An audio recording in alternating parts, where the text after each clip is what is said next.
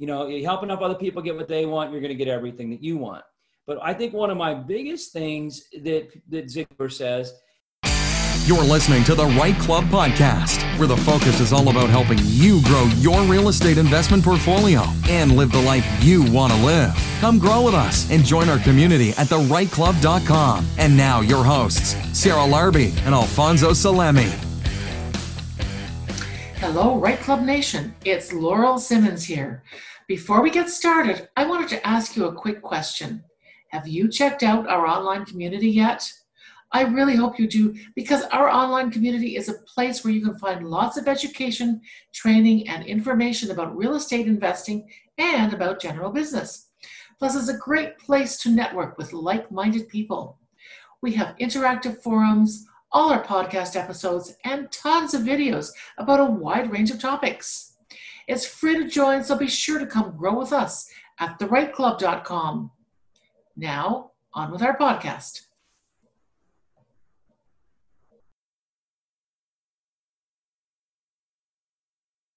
Welcome back, REITE Club Nation. You are listening to the REITE Club podcast. I'm Alfonso Salemi, and today I am here with my amazing co-host, as always, Sarah Larbi. How's it going, Sarah? Very good, very good.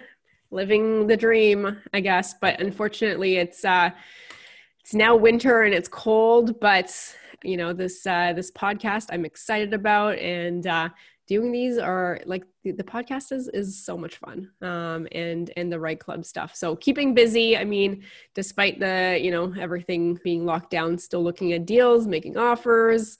I've, uh, you know, learned also how to take more time and read and spend more time just doing a lot less and being less busy, which is really cool. What about you? Yeah, absolutely, Sarah. And you know what, now that, you know, we're, again, we're doing these on a pretty consistent basis and we're meeting uh, for REITE Club stuff. It's awesome to see a big smile on your face. You, you're taking a deep breath every once in a while, definitely a lot more than you were when you were working full time and investing full time. You had basically two full-time jobs, but yeah, it's good to see you kind of being able to stop and smell the roses. I've always loved that. And, uh, Yeah, we're we're continuing to grow. Our referral part program is growing. We have amazing partners to keep bringing on clients. And uh, yeah, the rent-to-own business continues to grow. We're up to seven staff at the time that we're recording this now. So uh, we're super excited to continue to help more people. And uh, yeah, again, guys, if you guys are listening to this podcast and if you haven't rated or reviewed or shared this with somebody, please, we really, really want you to do that. We really want you to rate, review, let us know what you like, what you don't like. And uh, that's how we get better. That's how we grow. It's not just a saying. When we say we want you to come grow with us, we really want you to be part of it. And we really do value what uh, what you guys say and what you guys think and your opinions. And uh, on uh, on today's podcast, I am just super pumped. I get giddy whenever the chance I have to talk to uh, this next gentleman that we're interviewing today. He was my first mentor, uh, simple as that, in, in real estate, where uh, he was at the front of the room talking about how his journey and how he got, you know, to where he was with real estate investing, and turned me on to the whole passive income. And, you know, that's kind of like passive income. It's not really passive, but um, yeah, the whole journey of real estate experience and investing. Um, yeah, so it's amazing. It's a pleasure to uh, to interview Pip today and uh, and have him on the podcast. So yeah, I think this is a great uh, a great show. You guys are going to love it. And uh, what do you say, Sarah? Get to the podcast? Let's do it. It uh, it is my absolute pleasure to uh, to introduce the REITE Club Nation to Mister Pip Stehlik. He was my first ever uh, real estate instructor, teacher, coach, mentor, sounding board. So welcome, welcome, welcome to the REITE Club podcast, uh, Pip Stehlik. Well, it's great to be here. You make me feel like I must be really old if I was your very first trainer, mentor, coach, teacher. Yeah, it's, I've been doing this a long time. So it's it's great to finally be on the podcast with you, Alfonso. I'm, I'm looking forward to having a lot of fun over the next uh, thirty, forty minutes, whatever it's going to be. Yeah, absolutely. We, we've been, uh, it's, it's been about, I think seven, eight years at least, uh, that we first met and, and started going and, and learning. Uh, you taught me about all the different types of strategies. It was like drinking water from a fire hose that weekend that we met. But for those uh, of the REITE Club Nation that haven't had the chance to hear you speak and uh, actually the pleasure of hearing you speak or, uh, or know you, why don't you give us uh, kind of the thirty thousand foot view, uh, a little bit of a background, who you are, what you do. Well, um, unfortunately for all my Canadian listeners out there, I am American, so I'll, I'll apologize right up front. but I've had the opportunity to teach in Canada, actually more than any place else in the world. Um, I started, uh, my background is actually stand-up comedy. I did stand-up comedy for seven years all across the United States, had a blast doing it, and uh, grew up in a family-owned grocery business. Uh, some Canadians will definitely know this. Few, very few Americans will even remember I G A grocery stores. Mm-hmm. The people that are out in the western part of Canada and in the B C know it. People that are in, uh, in Quebec know it because there's still there's still I G A stores in both of those provinces. But uh, I grew up, my parents had an I G A grocery store. I grew up working in the grocery business. I hated every minute of it, hated it with a passion, actually. And uh, I made a point to say that it, once I got out of college, I'd never, ever go back to work at the family-owned grocery store. So I, I got my M B A, got a lot of traditional education, and uh, Uh, my mom and dad, I think, were a little bit disappointed because I went and did stand-up comedy after I got my master's degree. So I think they were a little surprised by that, but I was young, I was dumb, I was having a blast. And uh, then I met uh, my future wife, my girlfriend at the time, her name was Jennifer, and and she basically told me I needed to probably get a real job at some point in my life. And uh, and I knew I wasn't going to be the next Seinfeld or David Letterman or anything like that. Uh, so I went back to work at the family-owned grocery store, and, and uh, when I went back to work at the family-owned grocery store, I realized that uh, for us, it wasn't if Walmart was coming to town, it was when are they coming to town. And so my brothers and I, who were running the store, my dad had retired at this point, my brothers and I, we realized at some point we needed to figure out multiple streams of income, different things like that. And so we were looking at all kinds of different opportunities and options out there. And um, I was a big fan of Zig Ziglar. And uh, I went to this, uh, this training with Zig Ziglar, but let me back up just a little bit before that. Um, and, and I can even remember the month and the year. In January of two thousand two, uh, my wife is pregnant with our first child. And so I'm trying to figure out how to make more money, how to, you know, you have big reasons for doing things when you have babies on the way. Uh, for anybody that's a parent out there, that why becomes really apparent real quickly. And so um, I'm trying to figure out how to make more money. And a buddy of mine from college wants to meet me and says, uh, hey, uh, we need to have lunch sometime. I said, okay, great, we'll have lunch. So we went to uh, have some lunch. We're having pizza for lunch, I remember. And and he says to me, now this guy was making six figures back in two thousand two as a vice president of a bank. And so to somebody like me who was making about thirty-five thousand dollars, thirty-six thousand dollars a year at this time, I'm thinking this guy's doing well. He's doing great. He's doing awesome. And he sits down to me at lunch and he says, Pip, have you ever read this book? And he hands me this book, Rich Dad, Poor Dad. I'm like, no, I never even heard of it. He says, read this book, it'll change your life. I'm like, sure, it's a book, it's going to change my life. He says, he says, Pip, I'm quitting my job next week. I said, what? He said, I've already given him my notice. I said, you make great money. Why would you do that? He said, I'm working for somebody else. He said, I know that I'll never get to where I want to be in a job, working for somebody else, paying the highest taxes. Read the book, you'll understand. Well, I read the book, obviously, and literally bought every purple book I could ever even find, bought the board game, everything else. And this is, uh, as my wife is getting closer to delivering our first child. And so July of um, two thousand two, we have our first baby. Uh, two weeks before that, we had gone to a training that said, hey, go to this real estate training. They're going to teach you how to, to make money in property. So my wife and I had gone to that. Well, it was a preview training, if you will, for a longer training. It was a two-hour preview. So my wife and I went to that preview training, and it was kind of sponsored through a Zig Ziglar thing. So that's how the Zig Ziglar representation comes back in. It was being marketed as a, a big marketing thing with Zig Ziglar and some other famous people speaking there. And we went to this thing and, and we heard Zig Ziglar speak. We also heard this guy speak about real estate investing.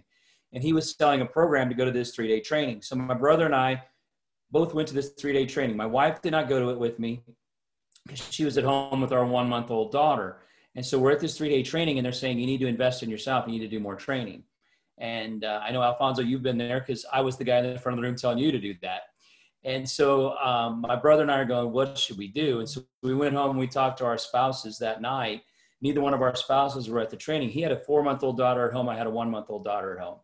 And so we're like, are we in or are we out kind of thing? And with the blessing of both of our spouses, I look back and think how much of a blessing that was, because a lot of people I've seen over the years is the mentality is my spouse is holding me back. They won't let me. They won't do this. And uh, so the main reason I've ever been successful, it's, it's one reason is I, I, I got – I hit, I hit the lottery when I got married. I know that for a fact. And Jennifer makes me want to be a better person every day. And so in doing so, um, we came back and we signed up for more training. At that time, we spent thirty-five thousand dollars. And I looked it up um, a few weeks ago. Somebody was asking me how much money I spent on training. I said, I spent thirty-five thousand dollars in two thousand two.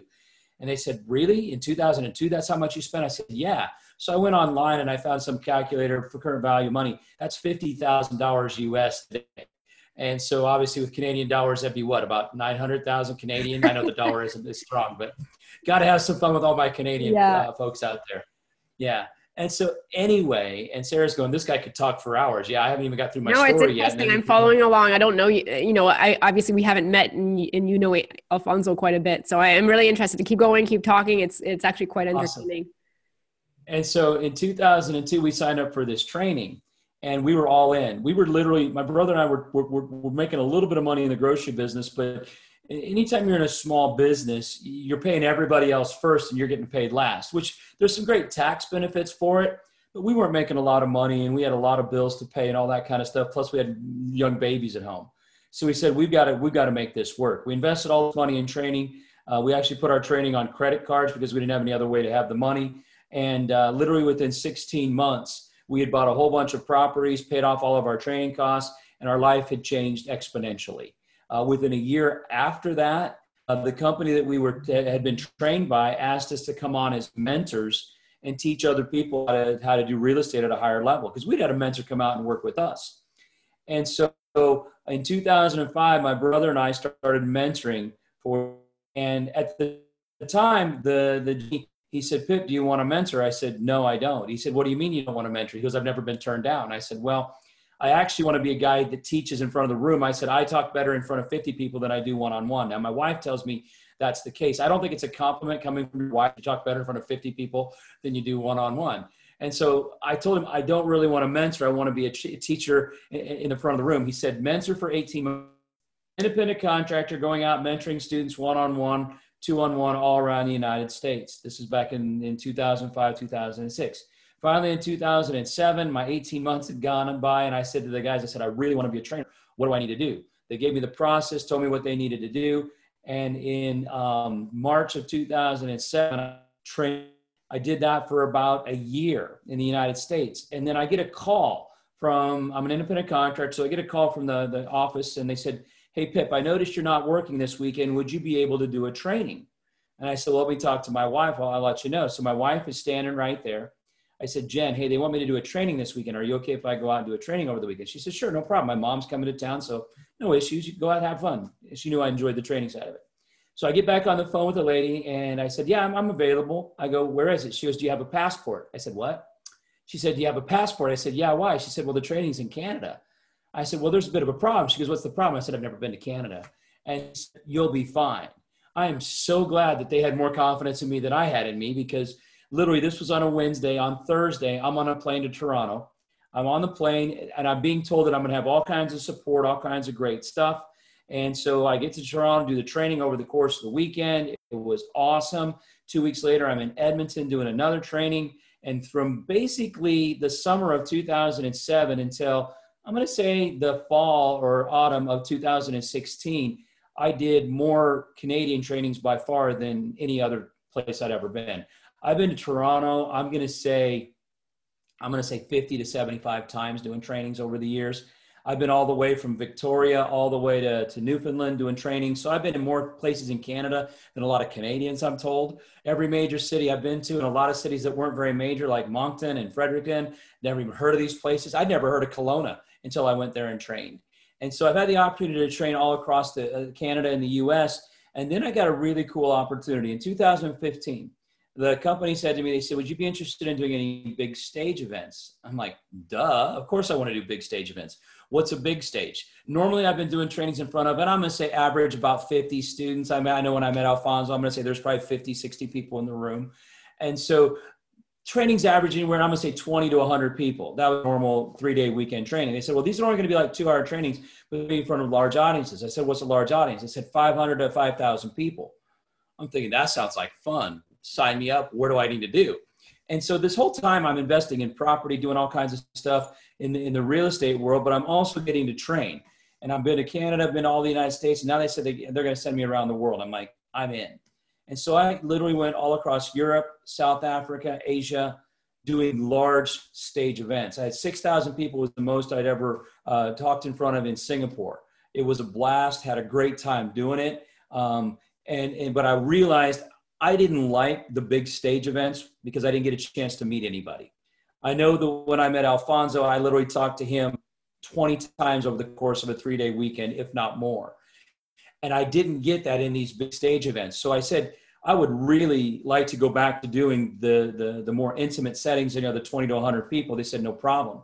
Well, what they allow, asked me to do was to go internationally. And I ended up teaching in eighteen different countries across the world. The same thing that Alfonso, you and I met uh, in, in whatever, twenty twelve, twenty thirteen in Toronto. I was teaching this all around the world. And I was having a blast doing it. Met people that I never even would have met had I not got to do it. My kids and my wife got to travel all around these different places with me. We spent Thanksgiving in Australia on the beach. You can't beat that. I mean, it was awesome. Uh, I mean, so a lot of great highs, but I also got arrested in Hong Kong, which probably is the biggest low I've ever had in my life. Uh, there's a big difference between getting arrested and convicted. So I was arrested, but never convicted, never had, I just spent an afternoon uh, confined. Uh, so that was good. They let me go that way. What did they arrest you for? Working illegally in Hong Kong.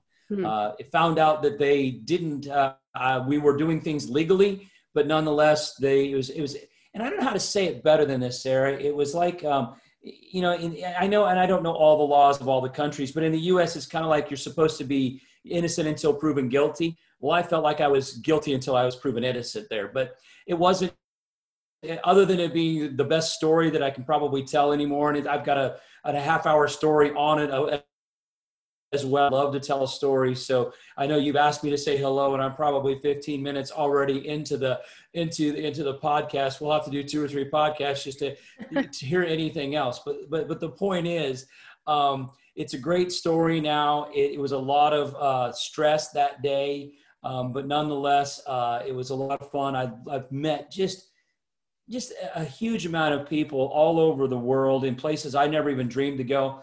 I'll never forget, Sarah. I, I remember my wife came to Victoria, to Vancouver with me to, to when I did a training years ago.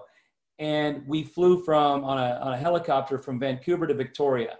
I'd never been to Victoria, but when we landed in Victoria and we got to the, the it's kind of the area where I think the parliament is, the government stuff is for the province there. There's uh, like a bay in the middle there with all these boats in it. And I didn't realize it, but I had a picture when I was like ten years old. It was a puzzle that I put together of Victoria, B C. And now I was in the place where the puzzle picture had been taken. And I'm like, wow, things just come around in life. And so that was pretty cool to see all those things come together. But yeah, I could talk for hours on what real estate has done for me. The thing it's done for me has allowed me to meet a lot of cool people, help a lot of people, and see the world.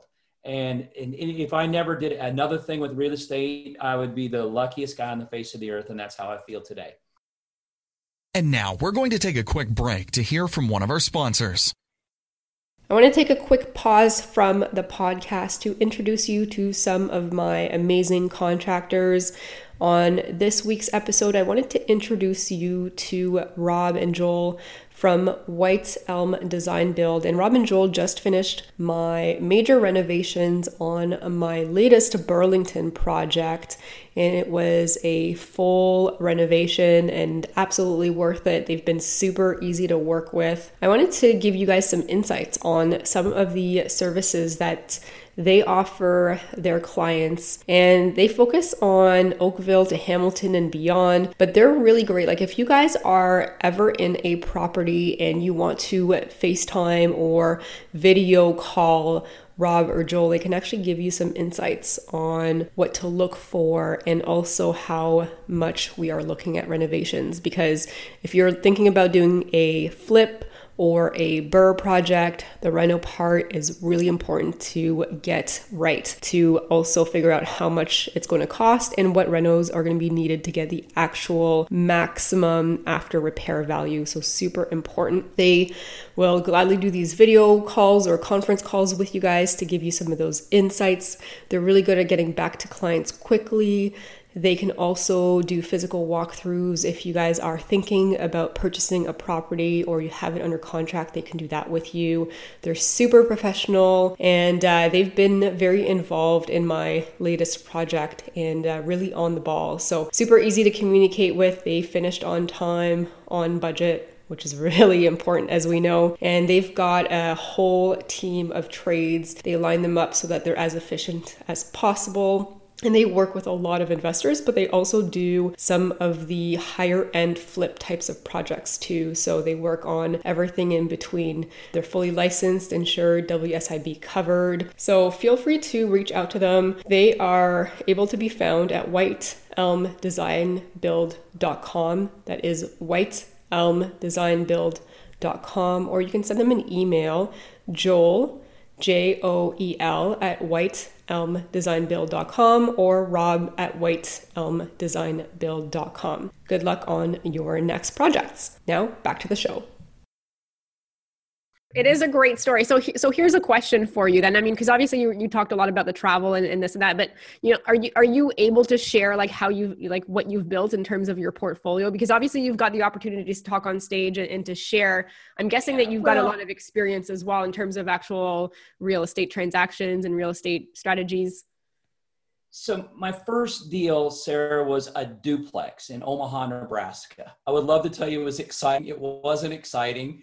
It was a, a duplex in, in Omaha, Nebraska. It was only, I believe, if I have to go back, I could find the closing statement. We call it the H U D statement here in the U S, but I think it was like seventy thousand dollars. So it wasn't even expensive. This is to, the end of two thousand two was my first property. And the cool part, not the cool part, that's a terrible way to say it. A year and a half after owning that property, well, where I live is Tornado Alley in the United States. A year and a half after I bought that property, a, a, a windstorm, small tornado, if you will, came through, and one of the trees fell through the roof of the house. And it was just, it was, you talk about just everything being happening for a reason. It was in the bedroom of where the couple of the little kids stayed. And the, the, the windstorm came through at like eight o'clock at night. If it had been a half hour, hour later, those kids would have been in the bedroom and probably not made it out. So even my first property, there's crazy stories to it. So we started off with mostly multifamily kind of stuff. That's what we did. So we did a lot of different multifamily, all the way from duplexes up to ten plexes. And then we've done a lot of things with, with wholesale properties. That was another strategy. But my favorite strategy has always been lease option. And, um, and I know Alfonso kind of likes that strategy just a little bit there. And so the reason we really, I think, you know, migrated to lease option was the ability to help people. Uh, I never had a tenant in any of my duplexes, fourplexes, eightplexes send me a note and say, thank you for renting the property to me. But when you have somebody that follows through on a lease option and does everything they're supposed to do, and they send you, you know, gifts at Christmas, they send you gifts during the rest of the year, and they're so excited to just have somebody help them out. That to me has always been my favorite strategy. Um, we've done commercial properties, uh, most recently Airbnb stuff. Um, that's probably our newest type of strategy.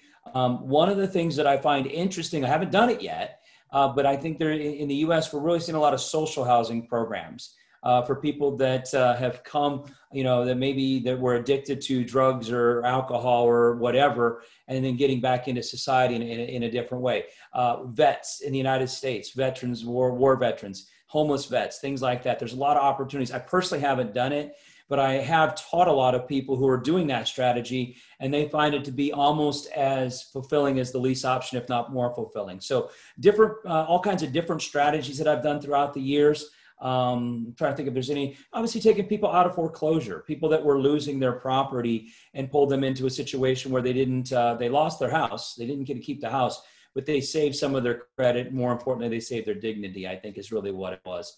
Uh, so done a number of foreclosure properties. Um, I have brothers that I've gotten and re- that have been in real estate with me for a long time, and they they still focus a lot on wholesaling. Uh, the reason wholesaling, the, the, I think people like it, is it makes money no matter whether the market's going up, down, or sideways. Uh, you do have to do it over and over again, don't get me wrong, but uh, there's just a lot of different variations to it. And, and, the, and the fact that, that uh, people even want to listen to what I have to say, it has been overwhelmingly just amazing to me. Uh, even though, you know, it's not always about the property, It's about how you can help other people out. So yeah, the portfolio has all kinds of different stuff in it over the years. Bought some, sold some. I've owned properties all the way from Florida to Las Vegas, Chicago, all over the United States. Um, some states are better than others. Uh, Chicago's kind of a rough market with everything that goes on there. And then each state has, just like in, in, in Canada, each state has different taxes.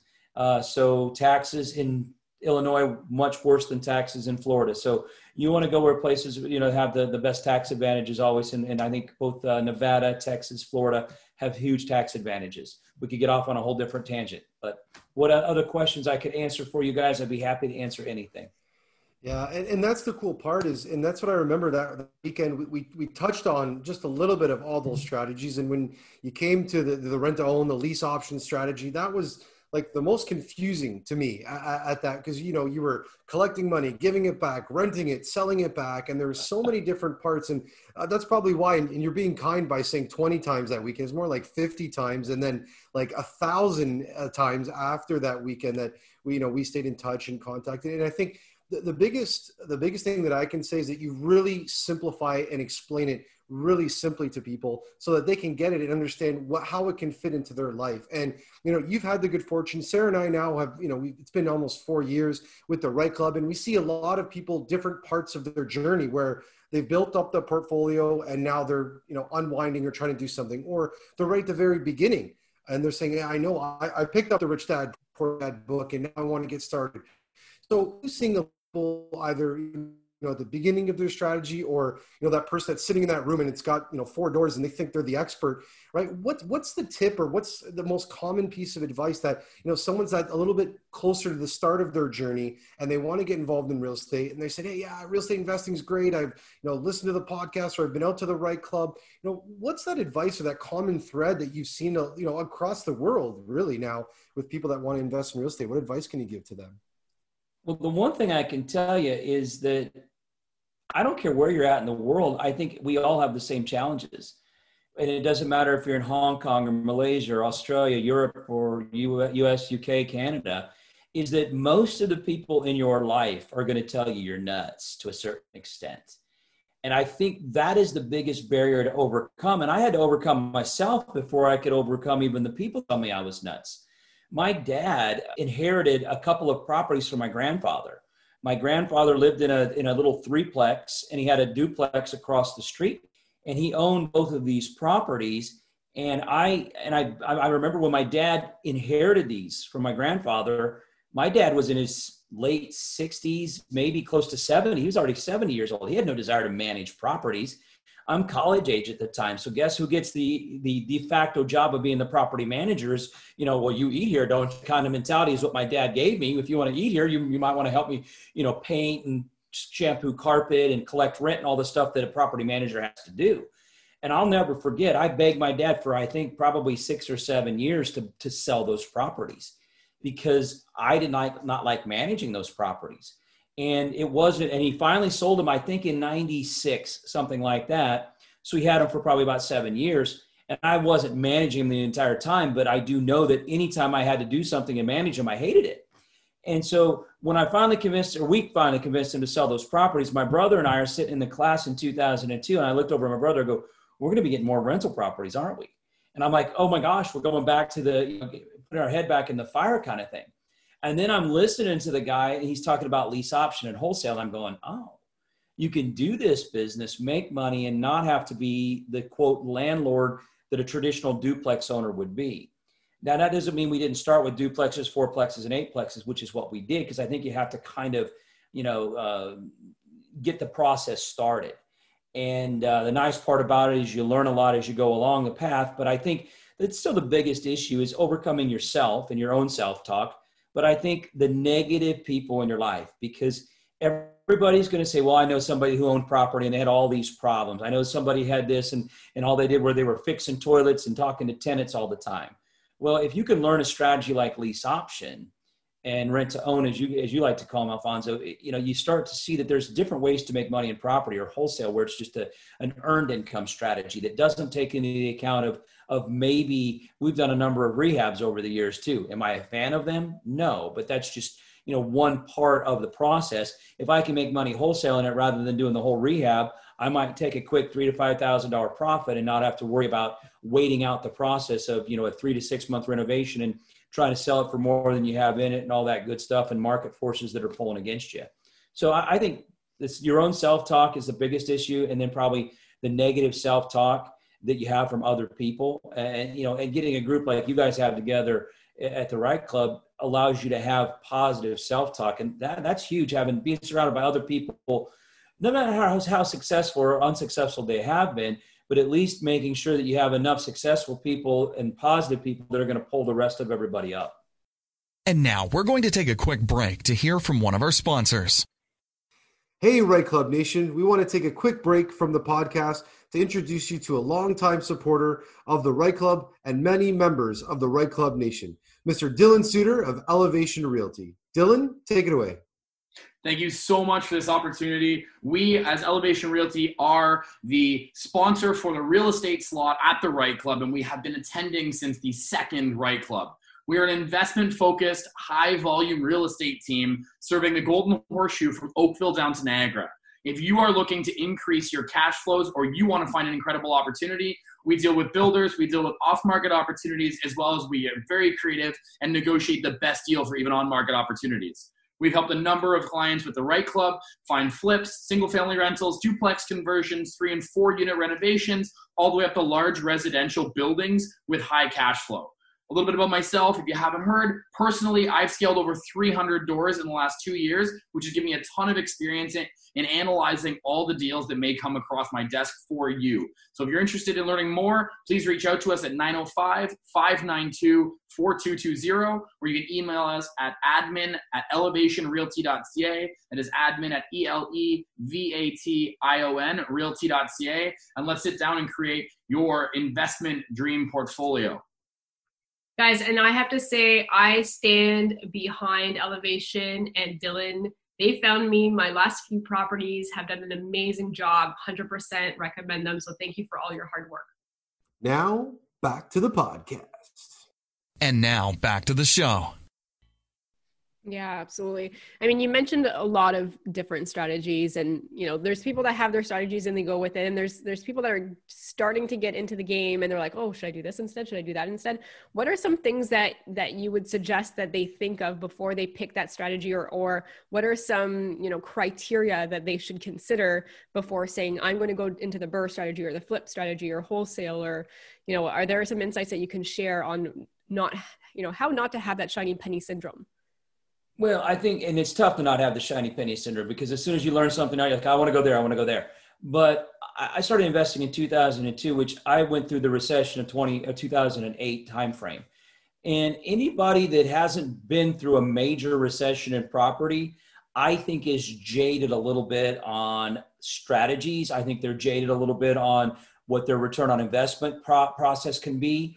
I mean, if you started investing in two thousand twelve, in, in let's say in the G T A, and you're doing renovations on property, you haven't seen a bad year. You literally have not seen a down year. In fact, I'm going to guess you probably haven't really seen a down year since two thousand eight or nine in some of these markets. So I think what I would always tell somebody is focus on strategies that are not dependent on property appreciation. Because in the U S, we have pockets that are highly appreciative, highly appreciating, but the, ma- the majority of the U S doesn't appreciate. You can still come to lots of areas of the, of the U S and buy a nice three-bedroom, two-bath house for one hundred fifty thousand dollars. Uh, be hard to find a property anywhere in the G T A at one hundred fifty thousand dollars. You probably can't even get a garage for one hundred fifty thousand dollars in twenty twenty in the G T A right now. All I'm saying is I think you're looking at uh, being careful with trying to get proper or, or strategies, Sarah, that are worried about appreciation. Because if, if that's the, the major way you're going to make money, you're going to find times in your investment history or or timeframes in your in your in your property uh, situations that you're not going to have the uptick uptick. Pardon me, the upticks in value, which means, yeah, you can force appreciation on on, on renovations. You can use appreciation on lease options. You don't even need to worry about appreciation on on things like um, wholesaling at all. you don't even need to worry about appreciation on income properties, whether they're single family, multifamily, or even um, commercial properties. So I think cash flow is still king, and that's where I learned it from Kiyosaki years ago. And lease option has a combination of both of those things, the cash flow and the appreciation. So that's why I've always been kind of, you know, pushed to that strategy. Yeah, absolutely. Lo- love the cash flow on the, on the owns. Yeah, we uh, we use a conservative. That that's always the big knock that I always hear is, you know, we're leaving money on the table, right, with with rent to own and selling it back. But that that piece of, you know, helping people get into their property and own their house, that's that's the cool part is, you know, I've experienced that now. I, I kind of say because of you is that, you know, being able to help so many other people, and and you've been able to train so many people across the world, and, you know, different strategies, but really understanding, uh, you know, what, what the factors are of, of each of those um, uh, of strategies uh, to, to get into. So um, I know you, you're doing a lot more training now, and, and you're getting, um, you know, I, I, it's been a while because you were, you know, across the world training and educating people, right? So um, I know we've sat in some classes as well too, and, and you're, um, you're you're rolling out some education, and, you know, it's all, um, your wealth of experience that, that you're sharing with the world. So uh, I think you one time said that, you know, it's sales is not a bad word, right? Everybody thinks, you know, sale, Sarah has a, an extensive sales background, and she was pretty much a, a Canadian regional manager for, for the company that she was at before she retired uh, her, her sales job. And, and I think that's what people, when they think sales, they think of that used car salesman, but I love your, your mentality of that sales is service. So can, can you go into that a little bit and share that with the, some of the listeners as well too? Well, and, and, and you know, I, I inadvertently, we're all in sales. If you're, if you have a spouse, a significant other, if you're a parent, you're selling every day. And any, if you're a pastor at a church, if you're a teacher, any of those things, you're selling every day. And even if you're an employee, you have to sell your boss on what it is that you are doing or want to do, or, or, or if you want to raise, those kinds of things. So it always amazes me that people don't think they're in sales. And, and, and I cannot stress enough that if you just, and, and you've already said it, uh, but it, it can't be said enough. People look at sales as this dirty five-letter word. It's like, oh, it's dirty. I don't want to be sales.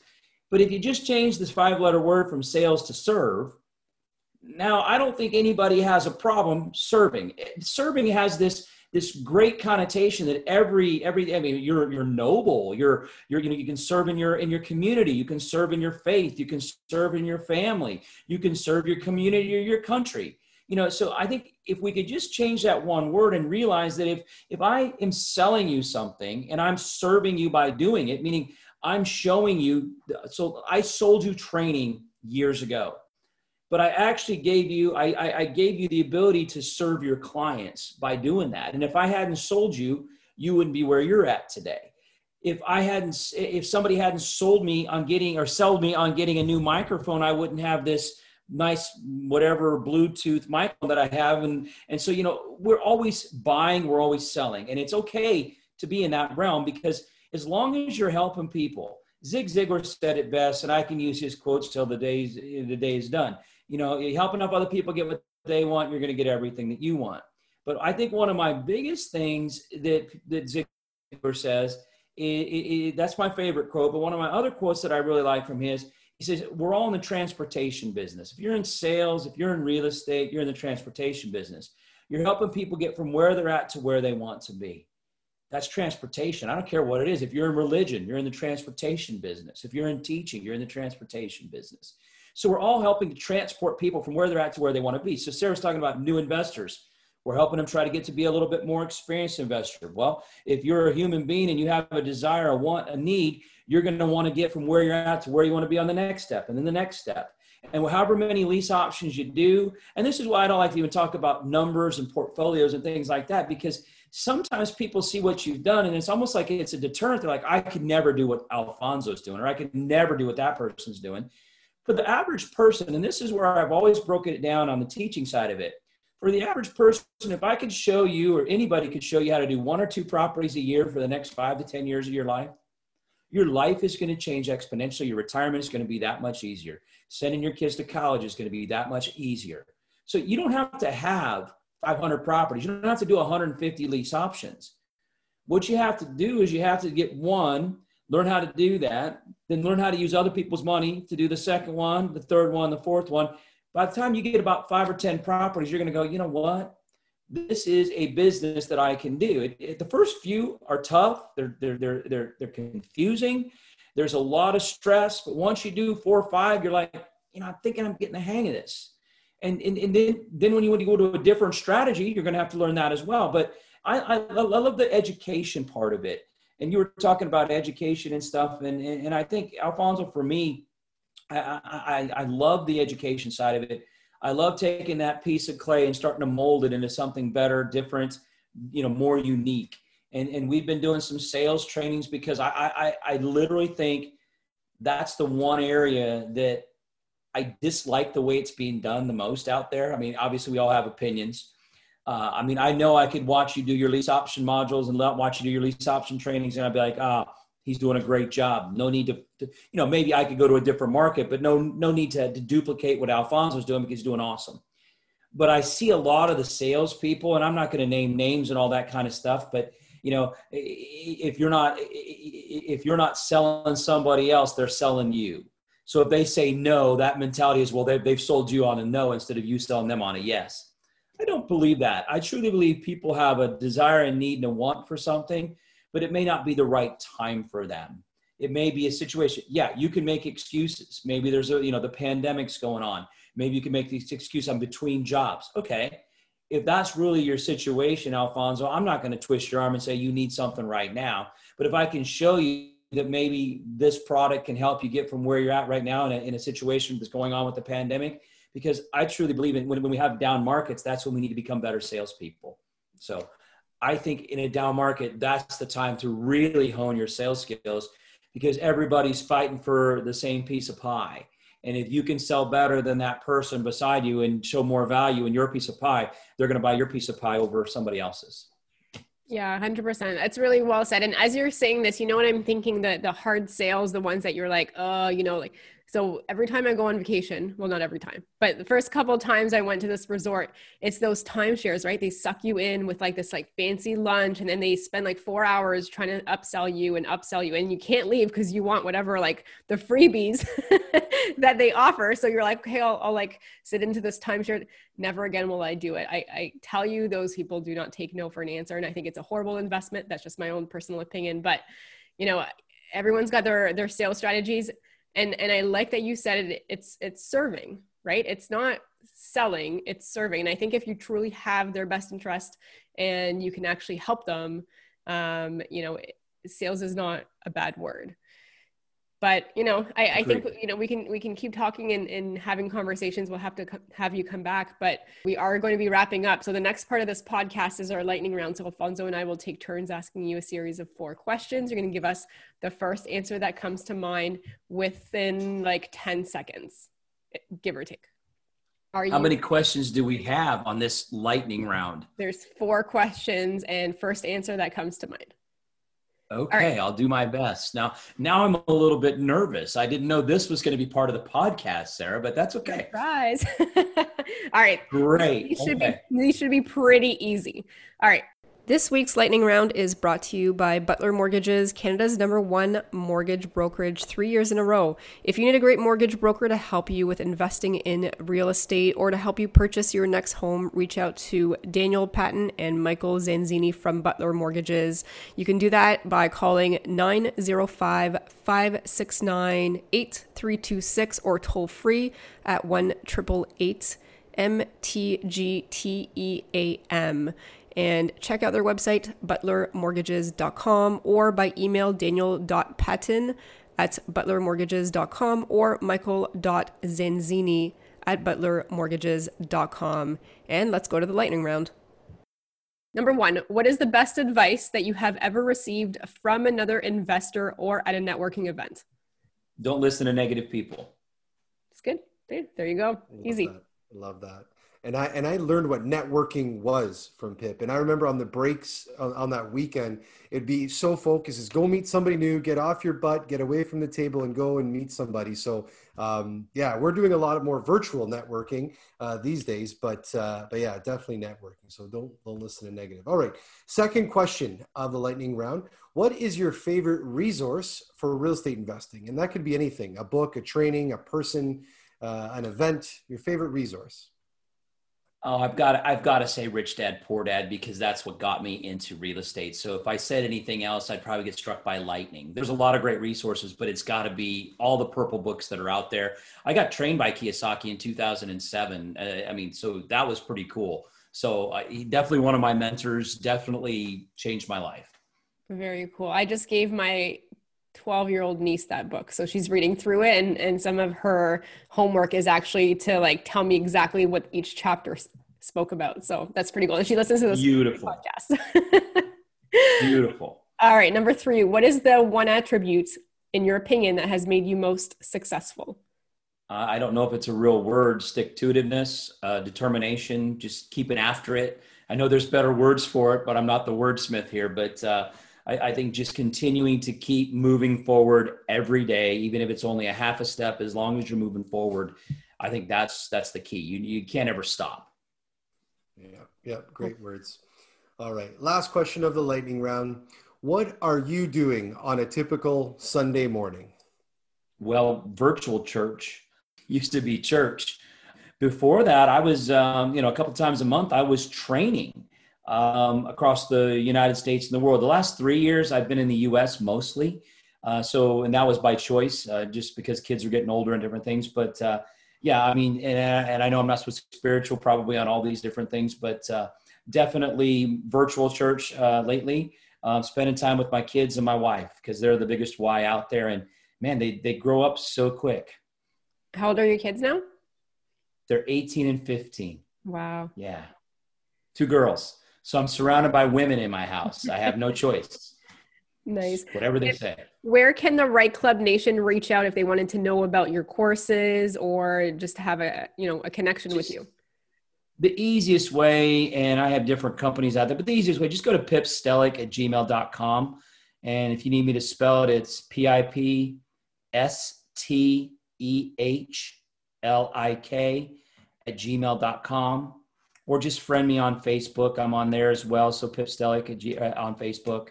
I'm on I'm on Instagram and uh, Twitter and all these other social media things. I don't do much on, on Twitter. I've got an Instagram. This Pip Stehlik. Everything's just Pip Stehlik. So just keep it really easy. Um, go to YouTube. I've got all kinds of videos on YouTube about sales. So yeah, I'd love to have you guys share any videos you see. I got tons of videos on Facebook as well. Yeah. Awesome, Pip. It's, it's been great chatting with you and, and introducing to you the REITE Club Nation. And definitely this won't be the last chat or, or podcast, but uh, um, I, I just want to take a second and, and really thank you for everything that you've done in my life. Um, the REITE Club and what I do on stage, I really try to emulate you and live up to uh, live up to who you are, and just that entertainmentness and that really just that genuine care for how you go about it. And you were always there and continue to be always there for me in my journey. And uh, and now I hope more of the REITE Club Nation will reach out to you and get in touch with you. But uh, before we end off, any last words of advice or anything that you want to share with the REITE Club? No, I just want to say thank you for having me on. Um, it's always great to see former students, because if I had just a little effect on your life and now you're affecting more people, that means that's the ripple effect going on. And so to me, You, you obviously you can't touch the whole world, but if you can touch a few people along the way and they touch a few more people and they influence a few more people, then that ripple effect is there.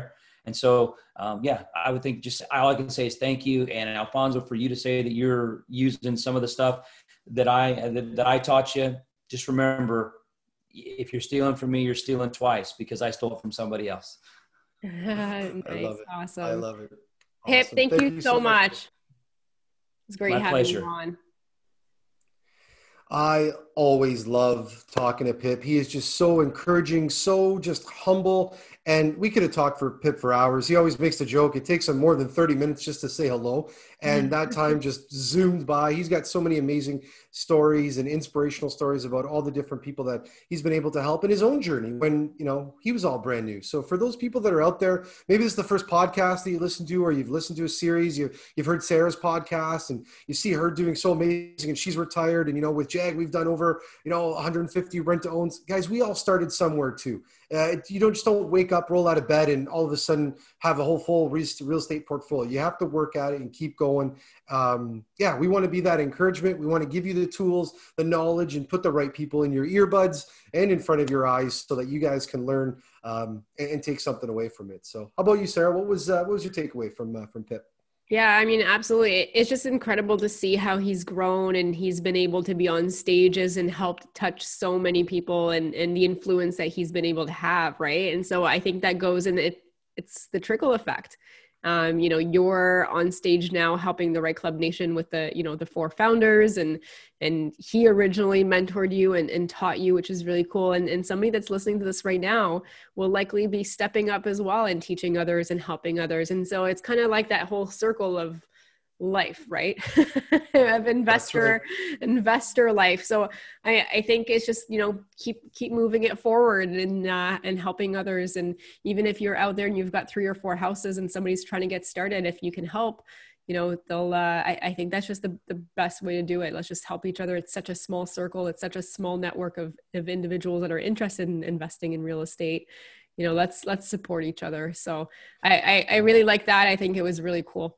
Yeah. And, and that's really, you know, with, with Daniel and Laura and Sarah, yourself and I, when, you know, when we got together, and the whole idea of the REITE Club was, how can we get more better information out there for people so that they can just, you know, if they can get an inch closer to where they need to get to, to where they want to aspire to be uh, through real estate investing and, you know, just that encouragement, that that's what we want. And guys, the, the, the right club dot com, if you haven't been on there, it's full of that information, the forums, the conversations that people are having, where it's almost like a, a live classified ads. I don't know if you're young enough or old enough, if you know what classified ads, like a Kijiji or like a Facebook marketplace, but really people are out there asking for help, offering help of their different experiences. It's all out there. And that's what it is. It's about going around that circle of life and giving back.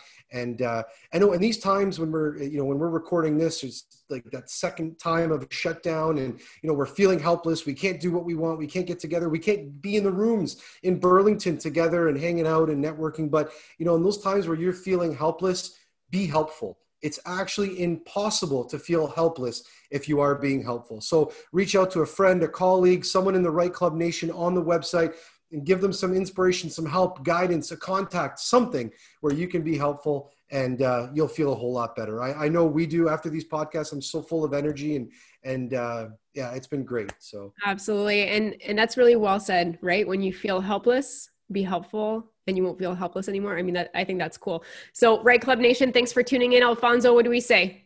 Come grow with us. Bye, guys. Thanks for listening to the REITE Club podcast and joining our community of real estate investors online at the right club dot com, where the focus is about helping you grow. We look forward to seeing you again next week. Thanks from your hosts, Sarah Larbi and Alfonso Salemi.